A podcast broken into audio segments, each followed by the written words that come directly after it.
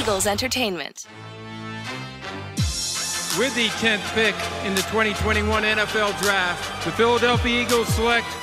You're listening to the Journey to the Draft podcast. Welcome to the Journey to the Draft podcast presented by Life Brand. I'm your host, Fran Duffy, and we've got a ton of great games once again here in week seven. But first, we're going to get to scout stories. Where Senior Director of College Scouting, Anthony Patch, joins me to talk about the tight end position. Obviously, topical here in Philadelphia uh, with what's happened over the last week. But Anthony Patch is going to stop by and talk about the, what goes into making that projection from college to the NFL at the tight end position. After that, we're going to shift our attention to Saturday scouting with our Week 7 takeaways with Dane Brugler and Ben Fennell. Winners of the week, who helped themselves the most when it comes to next spring's NFL draft. We'll talk about it with those two guys. We've got On the Clock next, where Chris McPherson returns to the show to host a debate between myself, Dane, and Ben this week. The topic is going to be interior offensive linemen. Then we wrap it up with a question from you at home with our draft mailbag. As always, make sure you go on to Apple Podcasts, leave us a rating, leave us a review. Make sure you're subscribed so you can make sure you get these podcasts to your podcast device each and every week, twice weekly from now up through April's draft. Really appreciate everybody that has gone on and left us your support over the course of uh, the last few weeks over on Apple Podcast. That said, let's get this show rolling. I'm excited to start things off with Anthony Patch in Scout Stories. Pull up a seat. It's time for Scout Stories. Well, joining us once again here for Scout Stories is Anthony Patch, the Eagles Senior Director of College Scouting, to talk about the tight end position and some of the things that make it such a tough position to scout. And Patch, I guess I'll start there. In your mind, when you look at the tight end spot, what is the toughest part about evaluating that position and projecting guys from college to the league? Uh, just how they're going to fare I, from a strength aspect. I'd say, Fran, from blocking. Are they going to be able to block that defensive end, the you know the five or the seven? All the time and then can they do it all all around mm. um, aspect with blocking if you don't see it much a lot of the college game you got so much from when i first started though it's a big differential now with the y and the f that we we label them and um, can they do it all you know and sometimes you don't get to see that too at the college level you know enough of the the blocking aspect mm. so i'd probably say that's the you know the probably the biggest thing you don't see maybe at the college level that they're going to have to do at the pro level. And I guess too, it's a, a, factor of like how they're used, and just because they they didn't do it doesn't mean they they can't do it. And I guess that's the the troublesome part, right? It's like all right, like trying to weed through. All right, this guy wasn't asked to do it. Try, how do you try and figure out like okay, we feel like this guy can make that jump and start to to be able to be used more in the line of scrimmage as a blocker.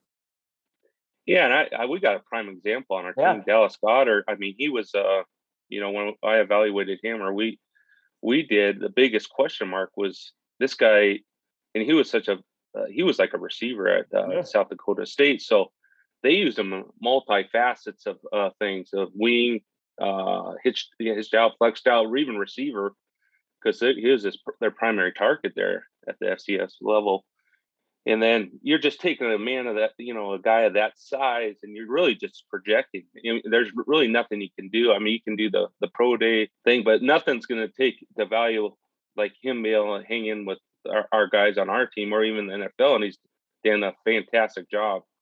Yeah. and so he's a prime example that you can combine he could be the yf whatever you want um, and there was nothing. We were just going on he's a, a, a guy of size and length and he has the grit and the toughness and combine that all the intangibles you're hearing about him mm.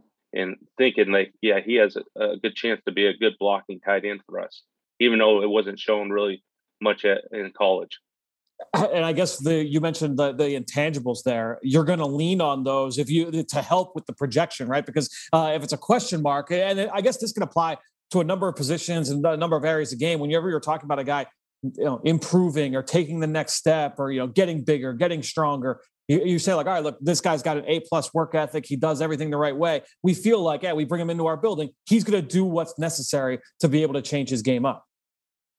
Yeah no question. And you know he had good reviews at south dakota state coming out and he you know he dominated as wow. a receiver there. And you know we've seen his radius and his ability to run after the catch mm.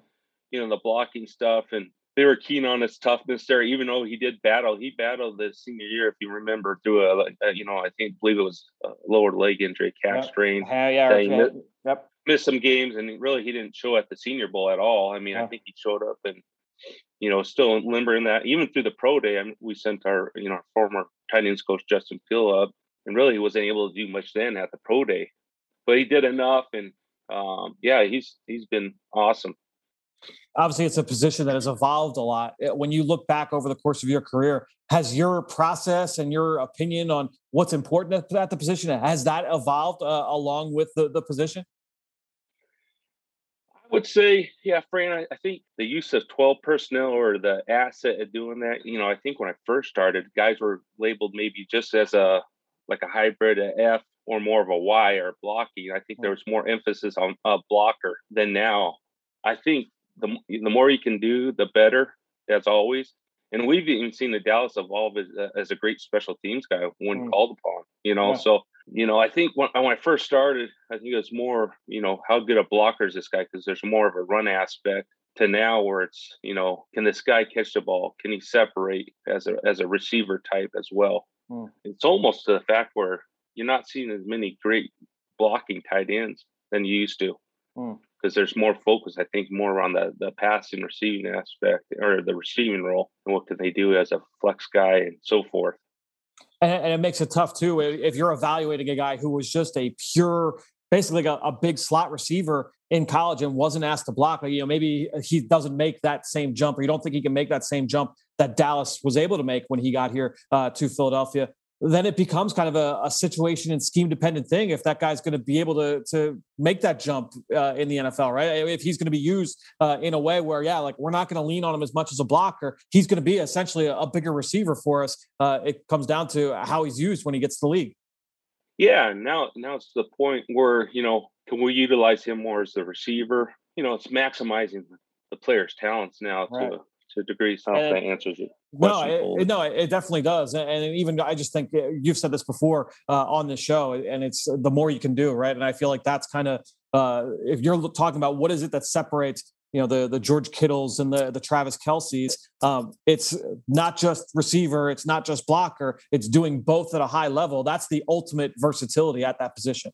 Yeah, and we uh, you know we've had some good tight ends here. Yeah. I mean, I first got here with Chad Lewis, and and then uh, obviously we drafted Brent from Cincinnati, and then we added Zach in, and it, they've all the coaches have done a great job of mix and matching those combinations. Utilizing that 12 personnel is key if you have two good tight ends, and like we we've had good tight ends the last probably 10 years, I would say, yeah. right, Fran? Yeah, where we where we in you know Brent you want to label is just a but he's I remember game in Seattle. He he took off and he wasn't just you know maybe he was labeled at one time just maybe being a, a better wide, but really he was a great pass catcher too. I remember uh, him leaping over defenders against the Ravens. You mentioned the big play against the yeah. Seahawks. Uh, certainly has yeah. made big plays as a pass catcher uh, over the course of his career. Well, uh, Pat, this has been great. Thanks so much for joining us here once again for Scout Stories on the Journey of the Draft podcast. We'll talk to you again soon. Awesome, Fran. Thank you. Well, great stuff there from Patch. And again, just a couple of quick takeaways. Uh, I love talking about just the, the importance of the run game. I think we get so enveloped into what a guy can do as a pass catcher. And obviously, that is priority. But if you can't be a presence, and he talked about it, consistently blocking those five and seven technique defensive ends on a consistent basis, it's tough to be a three down player in the NFL. So you need those guys to at least be able to hold up. Uh, what did Mike Mayock tell us on this story, on this podcast in the past? Lose slowly at the point of attack. Even if you can't do that at a minimum, it's going to be tough to be a three down player. Um, and I love, we, we always refer back to just because a player did not do it in college doesn't mean that he can't do it moving forward. Uh, we always apply that to a number of players that we've seen, but Dallas Goedert is certainly a great example. So it was great to touch on that with Patch. And then also the big topic that I think is important to take away just how much work ethic and the off field aspect of this evaluation impacts a player's upside. You know, we talk all the time about what a guy did at the combine or at his pro day and look at the athletic traits, and he's got great upside.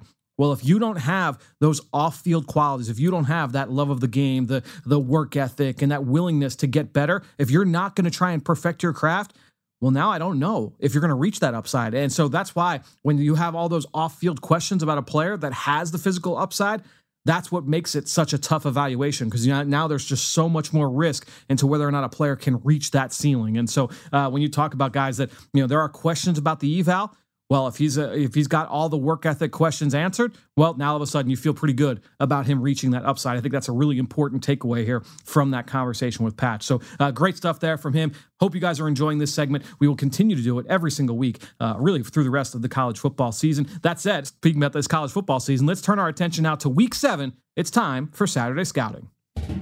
It's time for Saturday Scouting.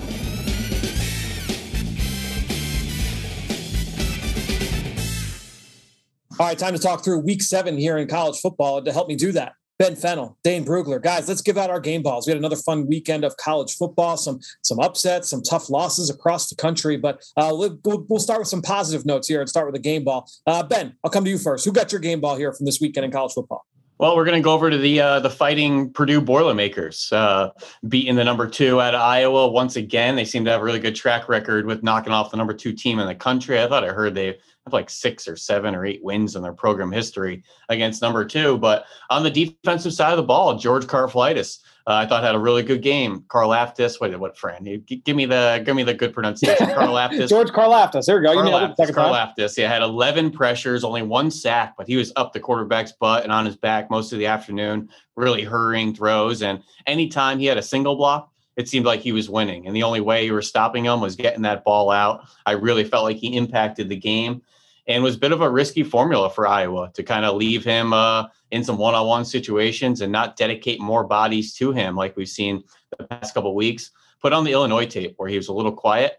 Two, three guys, chippers, slide protection. It was a frustrating game, but that's the victim of your success. You know, when you're a big time player like he is, you get the bodies, you get the extra protection, the slides, the bumps. But uh, I thought he played really well on Sunday and the upset win or Saturday, excuse me guys, we, we've talked about Aidan Hutchinson from Michigan and how uh, for a lot of mock drafts, he's like middle of round one, late round one. And now over the last week or so, we're starting to see him kind of slide up there into that top 10. I kind of feel that Karlaftis similar, right? Where most mock drafts, we see him on the back end of the first round.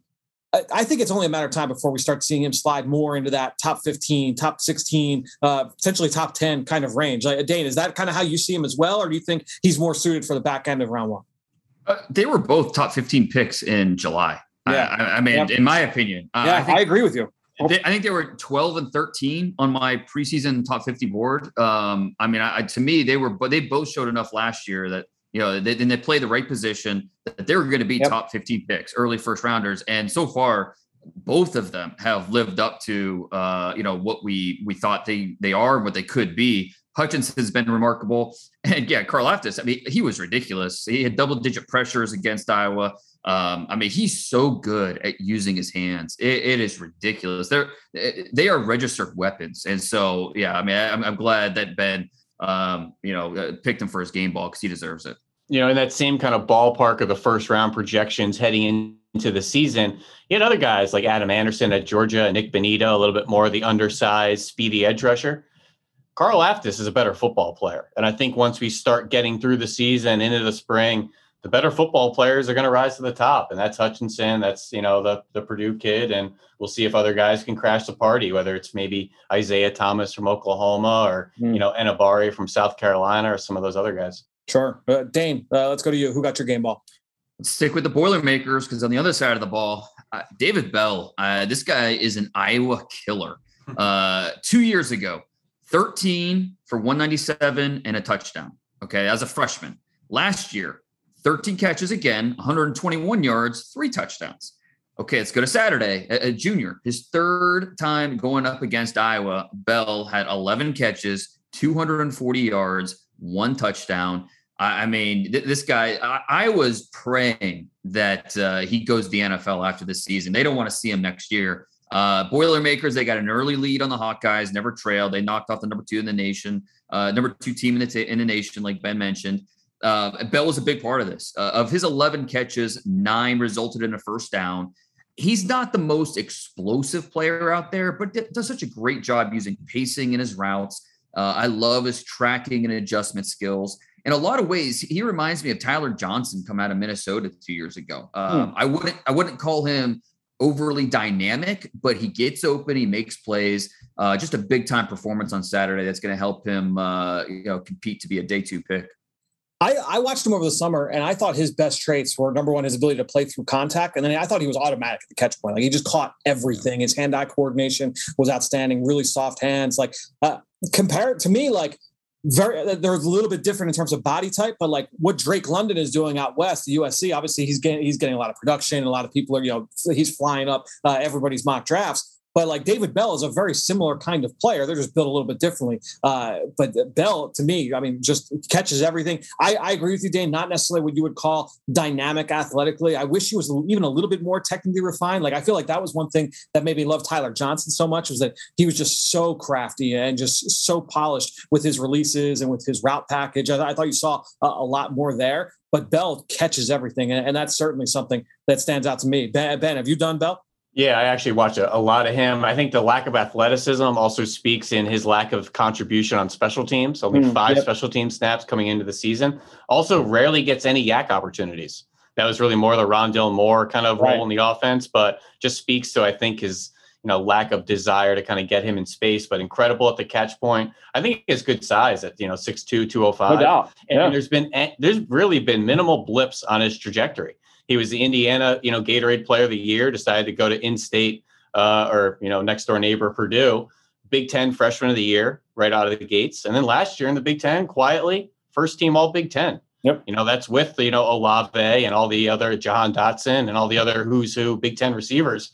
This guy's been productive from day one. Yeah, he's uh, to me like again, if you really love Drake London and you think, oh, he's top 15 pick, top 20 pick, well, you would love David Bell uh, as well. Um, for me, guys, I'm going to go tough, tough loss for Florida, right? And LSU, you like them coming out with the win. It was a, a really gutsy performance by them. Their running back, uh, who's a true junior, Tyrion Davis Price, 6'1, 230 pounds. This guy went off. I mean, they could not stop him on the ground. Over 30 carries, almost 300 yards. Pretty sure it was an LSU single game record. Uh, and obviously, we know the backs that have come out of LSU over the course of the last, you know, a couple years. Um, 287 yards, three touchdowns on the ground, eight yards per carry no catches. Uh, so you know, there, maybe there's questions about the the pass game usage there. But uh, Tyrion Davis Price was certainly the catalyst of that upset win for LSU over Florida. I'm not sure if any of you guys caught that game uh, or if you have any thoughts on, on, Davis Price at all. But I thought that was a standout performance from him uh, for certain coming into this one.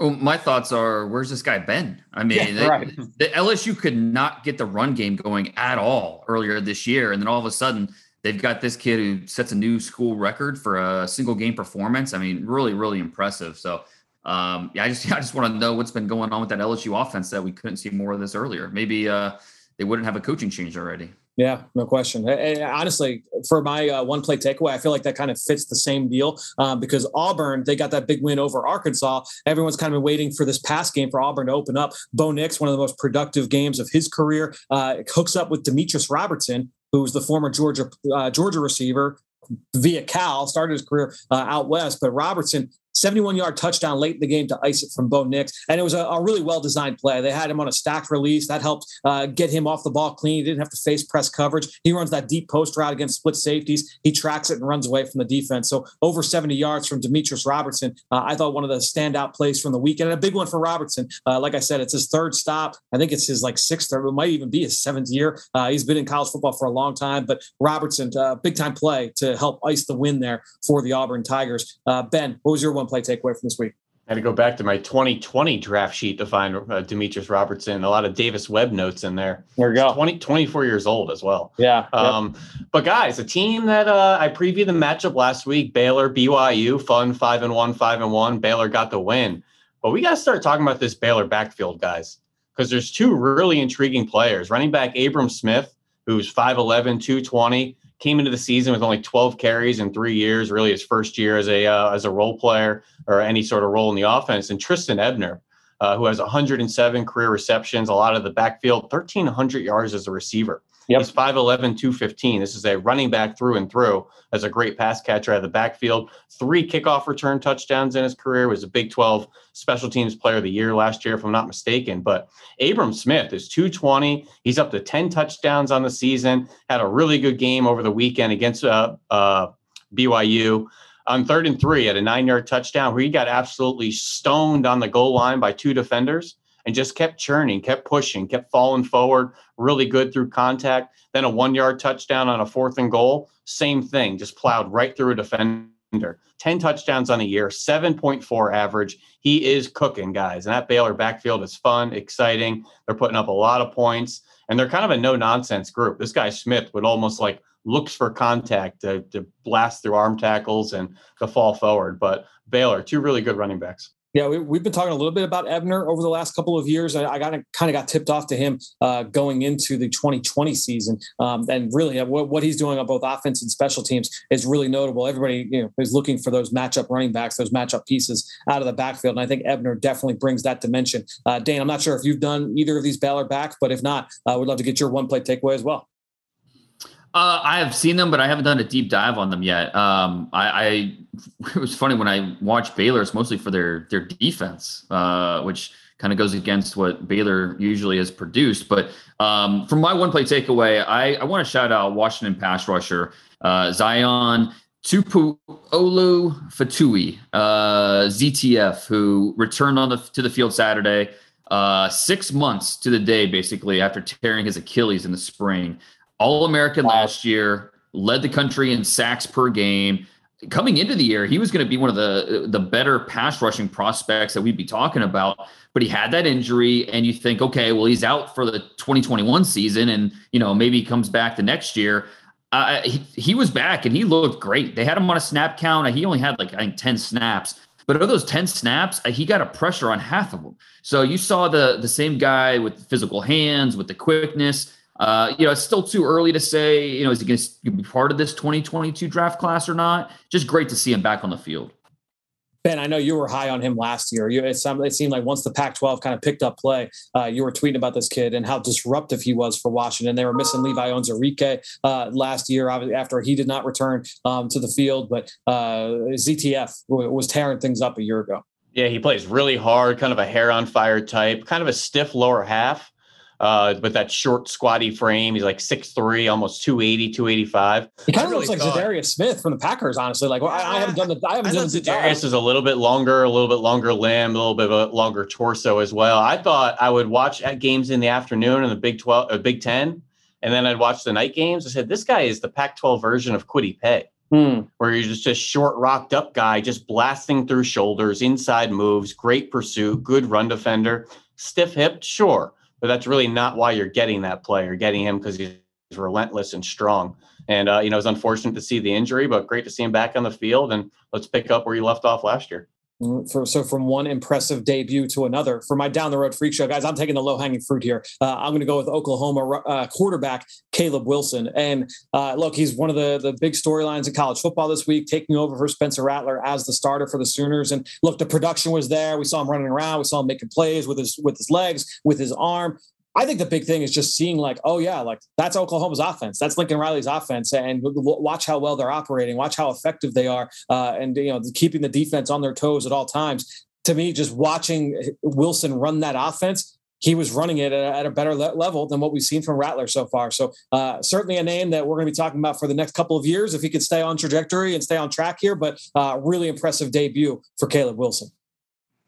Yeah, it was. Uh, I, Spencer Rattler, I mean, he he's already looking at other colleges, you know, for transfer because that's he's not getting that job back with the way Caleb Wilson played. Uh, and I, am sticking with the same game. Uh, going with the other side though, TCU wide receiver Quentin Johnston.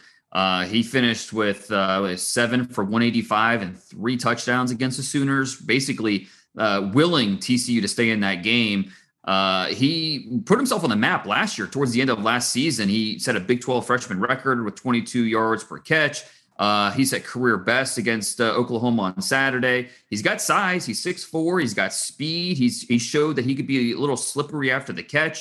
He doesn't drop the football. Uh, so he's definitely a guy to keep on the radar for the 2023 wide receiver class. Dude, that one touchdown, he went up and over and took it right off the corner's head. Uh, yeah. Just absolutely mossed the guy uh, in the end zone. It was an outstanding catch, and he had the deep ball as well. It was a catch and run kind of play. Uh, really, really impressive performance from Quinn Johnson in that one against Oklahoma. Ben, uh, who's your down the road guy?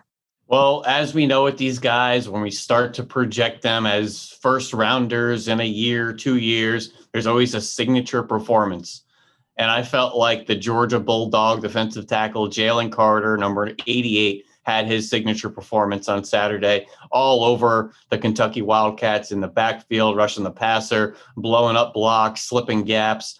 Seemed like it was just taking turns between him and Jordan Davis and locking down that run game and causing havoc. But Big 88 is only a sophomore out there, and his background is just so much fun. D tackle, tight end, punter in high school.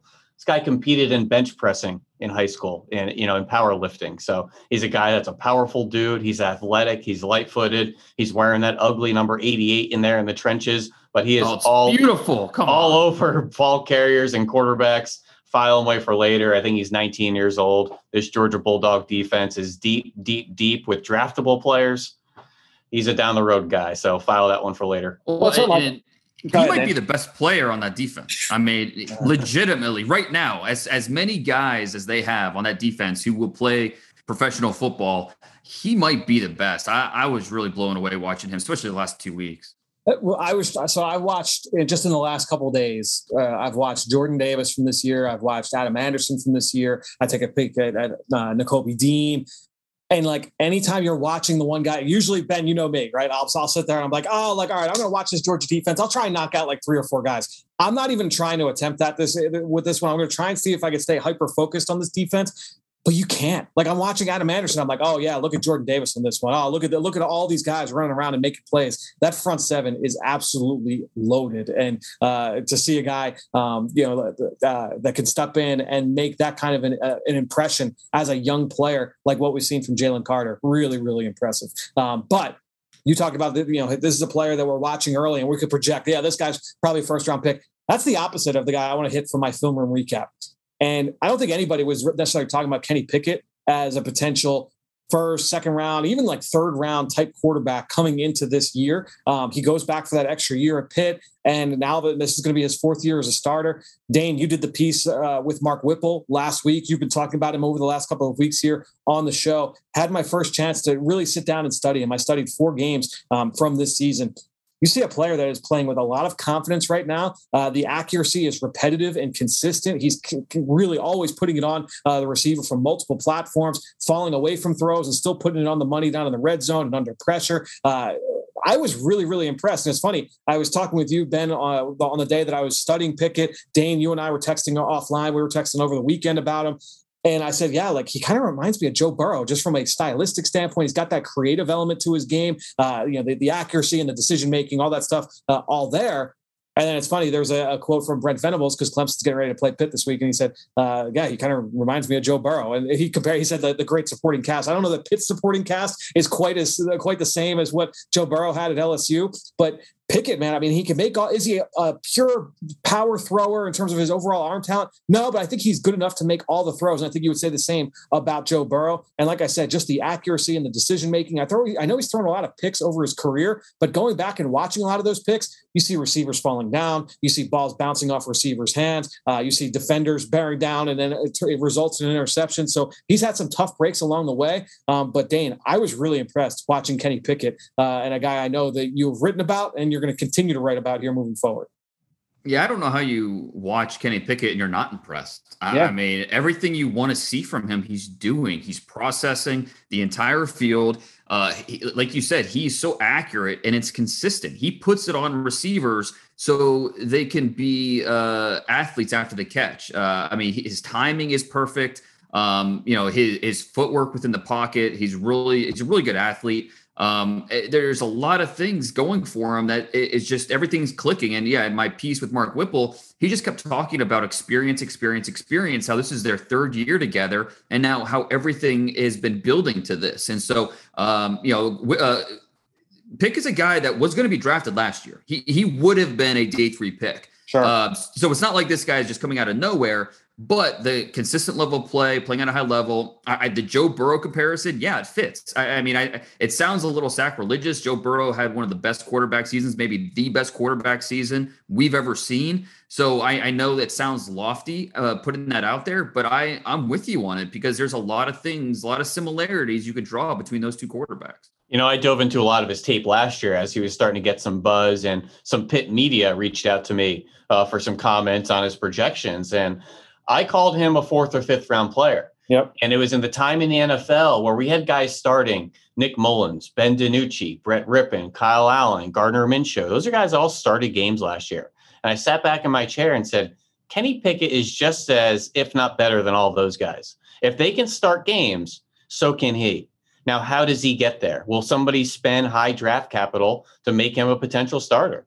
I thought he kind of embodies what a backup is in this league, but that can give you an opportunity to start games, as we've seen with that group of quarterbacks. Smart, responsible with the ball. And when you're talking, you know, the third, fourth, fifth rounders last year, it's guys like Kenny Pickett or the high variant Kellen Monds of the world, or the risky, unproven Davis Mills of the world. I thought Kenny Pickett was just as intriguing. A lot of fourth quarter losses, tons of drops out there at Pittsburgh, not a lot of help. Um, you know, and I just felt like he had a really steady play to him that it really represents what you want out of backup quarterbacks that maybe just don't have those over the top traits, athleticism, arm strength to get you excited. And, I, I remember sitting with you, Ben, when you had like that aha moment. We were talking about it uh, in regards to Zach Wilson. All right. And it was like, man, like we're watching Zach Wilson, and it was like, you know, around this time of year, and it was like, man, like watch this guy make plays. Like no one's talking about him going this high. And Dane, I remember when you first put Zach Wilson up into the top five, you were one of the first people to knock Zach Wilson that high. And we talk all the time about it. Yeah, every year there's one of those quarterbacks that makes that rise, makes that run up the board. You know, and Matt Corral certainly seems like uh, he's on that kind of a trajectory. If he were to come out, uh, that he'll be you know somewhere in that uh, that first half of the first round.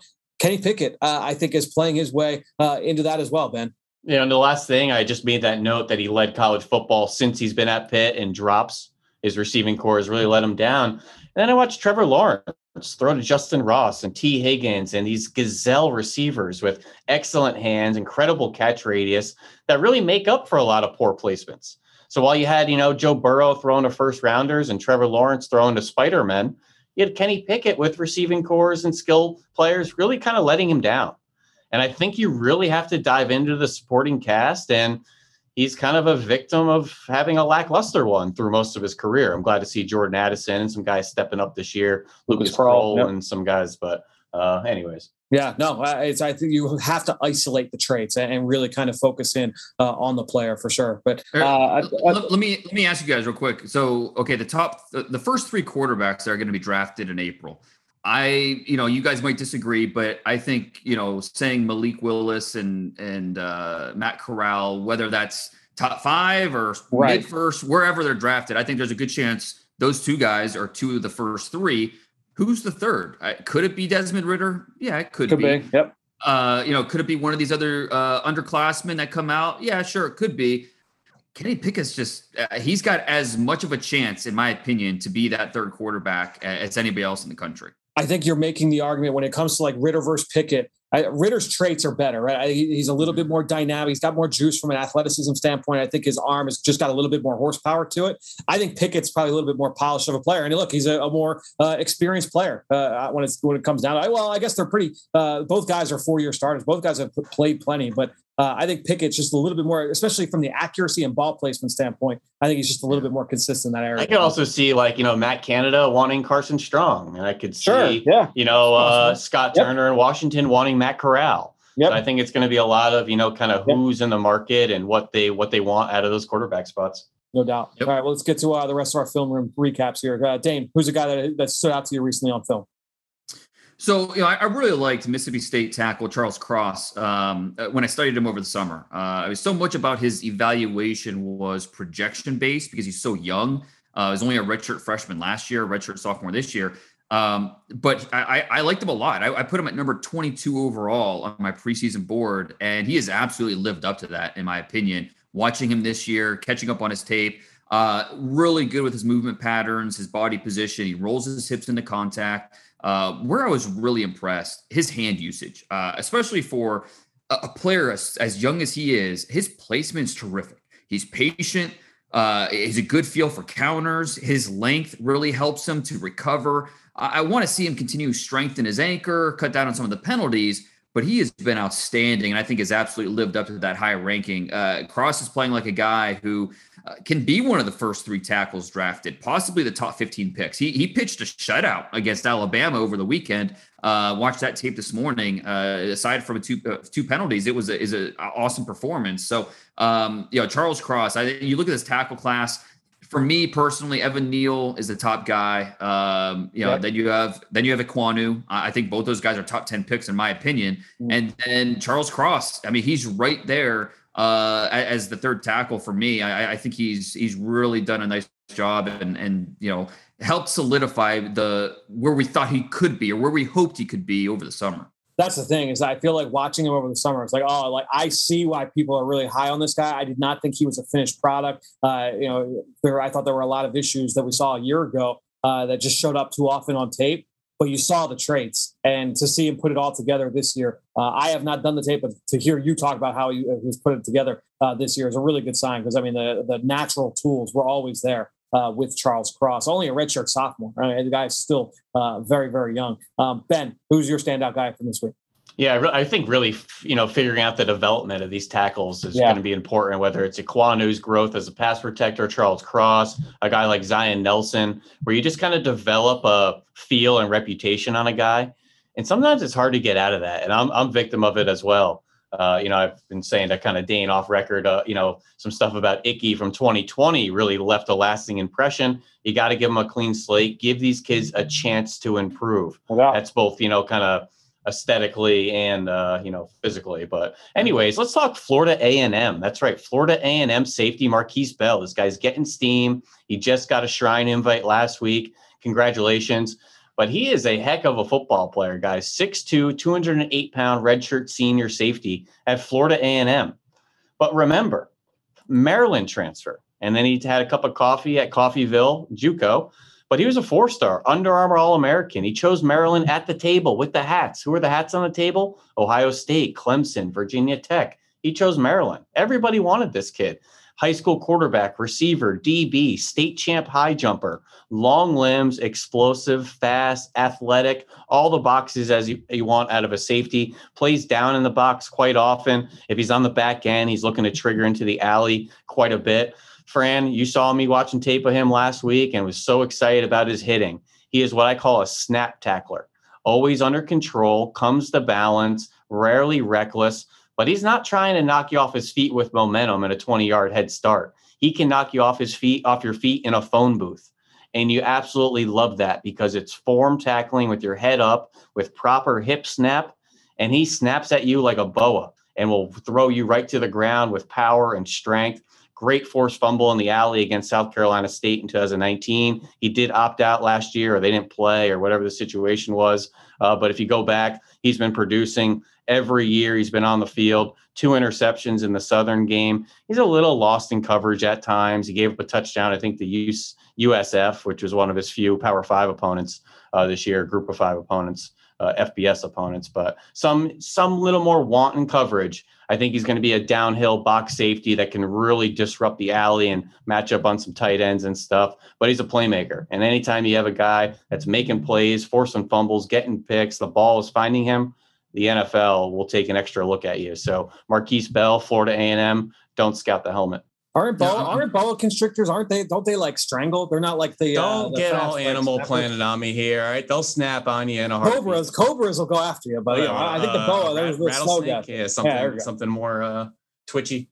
No, I, am glad you brought him up because I've said before this senior safety class just doesn't do a ton for me. I, after Jaquan Brisker, it's like okay, you know who are these next safeties? I, some of these guys are hard to get excited about. I think Bell could could absolutely be one of the guys that benefits from that. And you know, whether he's at the Shrine or the Senior Bowl, wherever uh, you know he's doing his his uh, pre-draft All Star game, he's got a chance to be a top five senior safety this year.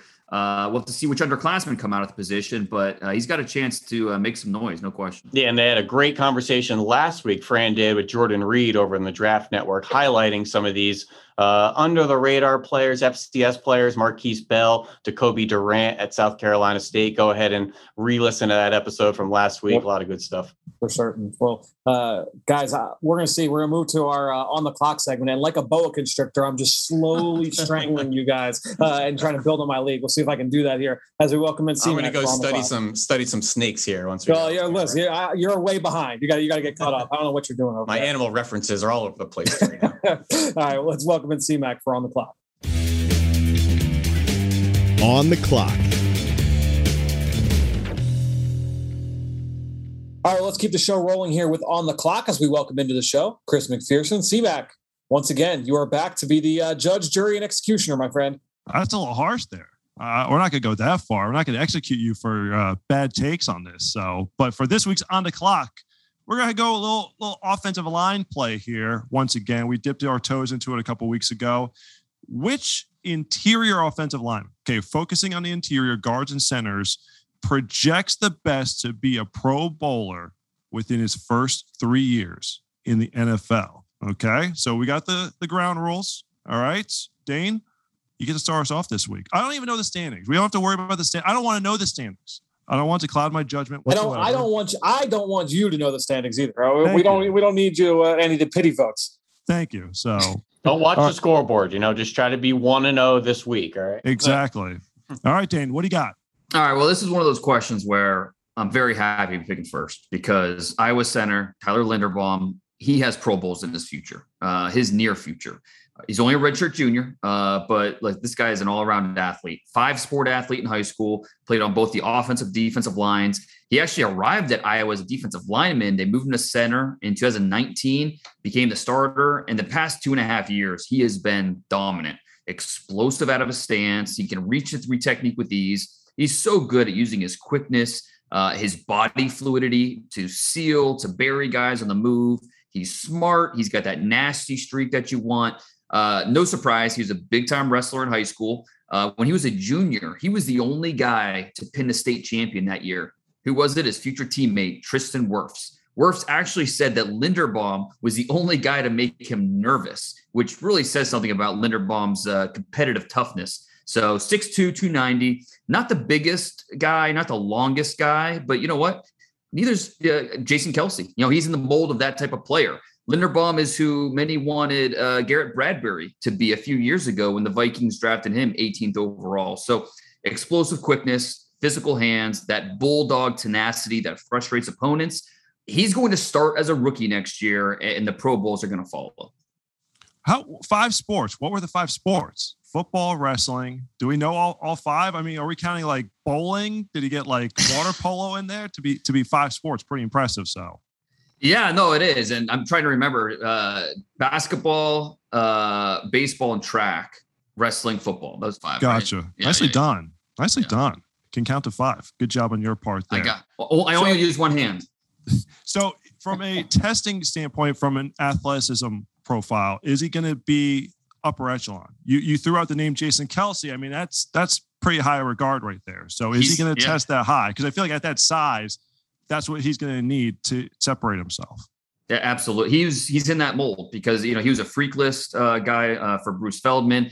His ten yard split, according to uh, Bruce Feldman, was uh, it, just otherworldly. I just unbelievable. I don't know he's going to get there, but he is going to test off the charts at the combine uh, during the testing period uh, of the draft process. And I think the best part of that is the tape is even better. I mean, every week, uh, one of my favorite things on Monday morning is to watch the Iowa tape and watch this guy go to work because there is at least a handful of plays every single week of him making plays, uh, whether he's burying a guy, whether he's you know that reach block, the the range that other centers don't have. So yeah, I think he's going to test off the charts. But again, I think the tape is even more impressive.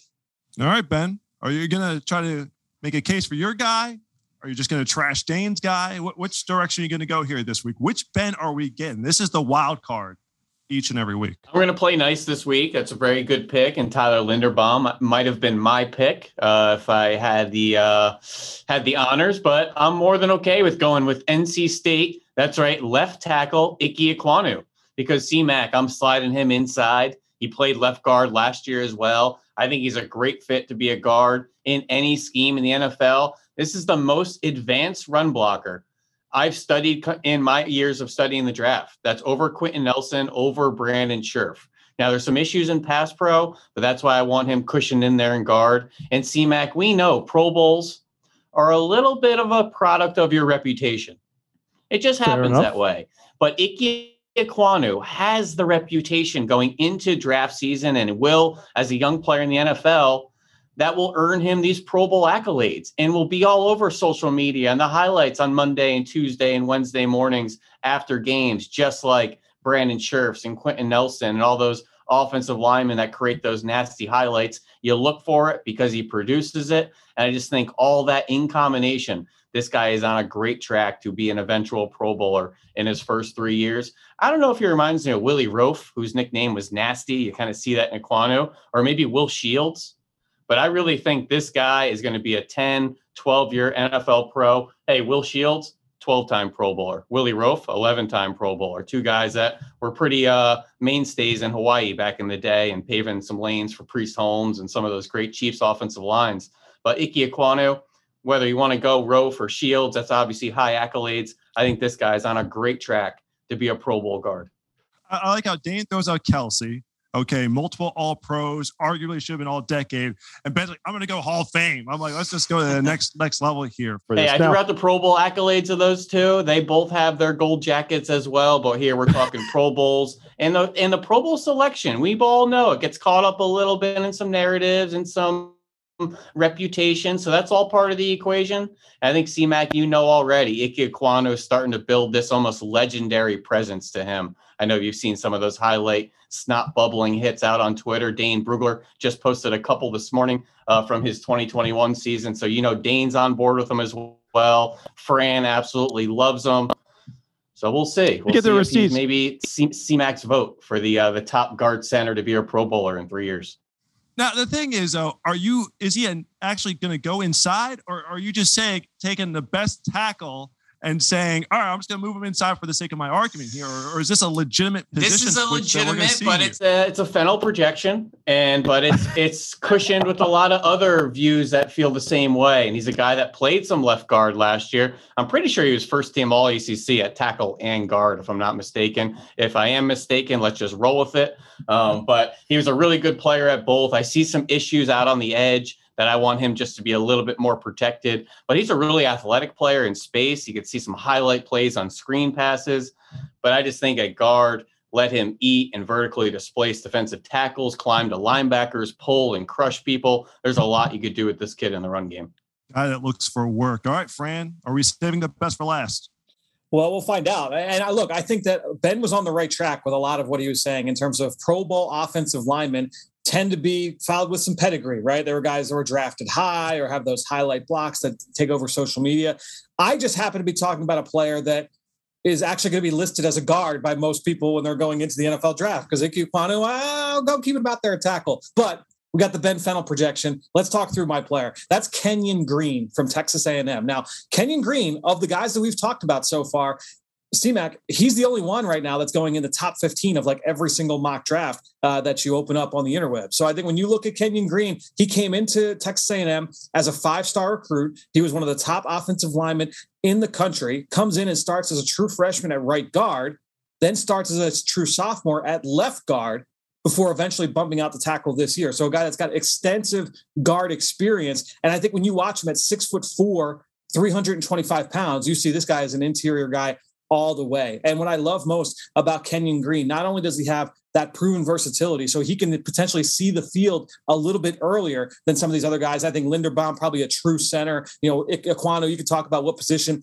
he is best fit for. He's got proven versatility, Kenyon Green, to play a number, uh, any number of spots, but he's still got that requisite nastiness. He's always looking for work in both the run and pass game. One of the things I wrote down watching him seems to enjoy inflicting punishment on opponents. And you could see him do it not just at the first level against, de- against defensive linemen, but working up to the second level as a puller in the zone schemes, they do a lot to get him out in space, and he's really, really good up at the second level, CMAC. So you're still going to get some of those highlight blocks. They're going to get garner attention on social media. This guy is a really good pass protector on the interior, and I think when you're talking about a potential top 15, top 20 pick, having that pedigree along with, hey, this guy was a big time recruit. Everybody knew who his name was all through the draft cycle. Now all of a sudden, he could plug in in any, any number of spots. He can get on the field early, work out some of those kinks as a rookie, and then by year three, you're talking Pro Bowl player. Uh, that to me is, is Kenyon Green on this list. This is a good one. I enjoyed this argument a lot here. I love how you guys factor in the that social media plays a role in this where you know a guy could have 70 snaps but if you have that one highlight reel snap that everyone's posting and retweeting then all of a sudden it's like oh but did you see what what kenyon green did and it's like yeah he might have done other things the other 65 or so snaps but as long as you saw that one that makes all the difference here so uh ben i'm going to eliminate you first because i love Ekwonu. i love Ekwonu. here's the thing he's already won this we, we can't just go like double dip in here and mm. bring guys back to ensure ensure victories in the future. Otherwise, we'll just take the top draft pick and just fit them everywhere. So I love love the prospect, love the videos, but just for the sake of the fact that he's already won here, I'm going to pull him out of the discussion here. So we're going to go between Kenyon Green and Tyler Linderbaum, and Dane is going to win this one. I love the fact that he was a wrestler. Love that Tristan Wirfs had the high praise. Love that he's a freakless guy. You know, plays in one of those you know programs that's known for putting out quality offensive linemen. Uh, five sport athlete. You have the Kelce comparison there. Seems like a guy that can come in there. Both. I, I, there's a great arguments by both sides here. Really, all three all very well done. This was this was really a toss up here, as it pretty much is every week. You know, I do love how Fran brought up that you know this guy Green's going to be a top 15 selection or he's high up in the draft. Uh, I'm going to go a Linderbaum, and uh, we'll see in three years. Uh, maybe maybe all you guys are correct. Who knows here? But Dane's going to get the win this week here. Uh, for this week's on the clock segment. I knew I should have mentioned all the young centers in the NFL that he's going to have to compete with over the next three years for that spot. Too Bit late. of an epidemic at guard right now. There's see? a lot of needs at guards around the league. See, nice, nice Ben. See, nice Ben. I don't know if he wins. We get sassy. Ben. I don't throw. I don't throw any debate slander in there, and I take the L right off the bat. oh, we need, we need feisty Ben uh, on a weekly basis. Well, CMAC, we all make we all make mistakes, CMAC, as you uh, put on display here in the last couple of minutes. But uh, CMAC, Ben, Dane, we will talk to all you guys later, right here on the Journey to the Draft podcast, presented by Life Brand. Great stuff there from Ben, from Dane, and of course from CMAC as he joins the show once again for On the Clock. Now let's wrap this one up with our draft mailbag. And again, quick reminder jump on to Apple Podcasts, leave us a rating, leave us a comment. If you've got a question about a certain player, if you've got a mock draft, look, I want to see your mock drafts. If you got a mock draft, or whether it's an Eagles only or a specific team mock draft, or you want to just script out the first 10, 15 picks, jump onto any of those mock draft simulators. There are a bunch of them out there at this point. Fill out your mock draft, send it to us over on our Apple Podcast page, and we will break it down right here in this segment. We might do a whole segment where we just break down a bunch of people's mock drafts. So uh, jump on, leave us a comment, and we will answer it here in this segment every single week. That said, let's get to a question here from Maddie G28, who left a five star review uh, saying, I love that you guys have brought up Arkansas wide receiver Treylon Burks. I have not been able to keep my eyes off of him since like week two of the season when you brought him up. Don't want to get too ahead of myself, but how would you see him fitting with the Eagles wide receiver room? Being that he would be one of the few big bodied receivers in the room, how do you see the current scheme fitting his talent? So, Matt, it's a good question. And obviously, look, uh, trying to project whether or not Treylon Burks could end up here in Philadelphia, it gets a little bit tricky. You know, the Eagles obviously have spent a first round pick on that position each of the past two seasons. So, seeing them spend another one in a third year, I think would be interesting. That said, You've got three first round picks potentially as we sit here today, right? So uh, I wouldn't completely shut the door on that prospect. That said, just looking at Treylon Burks, isolating and putting him into a vacuum, how does he fit into this current Eagles offense? Well, number one, the versatility. We know that uh, this offensive staff here in Philadelphia, they love to move those wide receivers around. Treylon Burks, what did I make that argument for him last week? Most versatile offensive player in this class. He can do a lot of different things.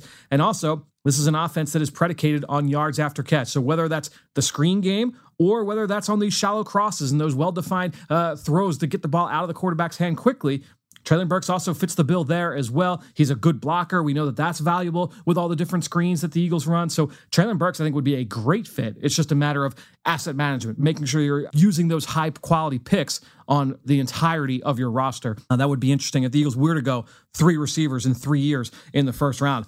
I wouldn't hate it because I, I love Treylon Burks uh, and I would love to see him here uh, in Eagles green. But uh, just a really fun player, and it's funny you you can't you haven't been able to keep your eyes off of him. That's me every week. I feel like I could just like schedule a tweet every single Saturday from here through the rest of the college football season, just saying wow Treylon Burks with like an eye emoji, and it would definitely be applicable every single week because he seems to do something amazing each and every week. Treylon Burks uh, from Arkansas, just so much fun. Uh, hope you guys enjoyed today's podcast. We'll be back later this week. Ben Fennell, Ross Tucker, Eric Galko, another great guest will join us this week. Make sure you stay subscribed right here to the Journey to the Draft podcast presented by Life Brand.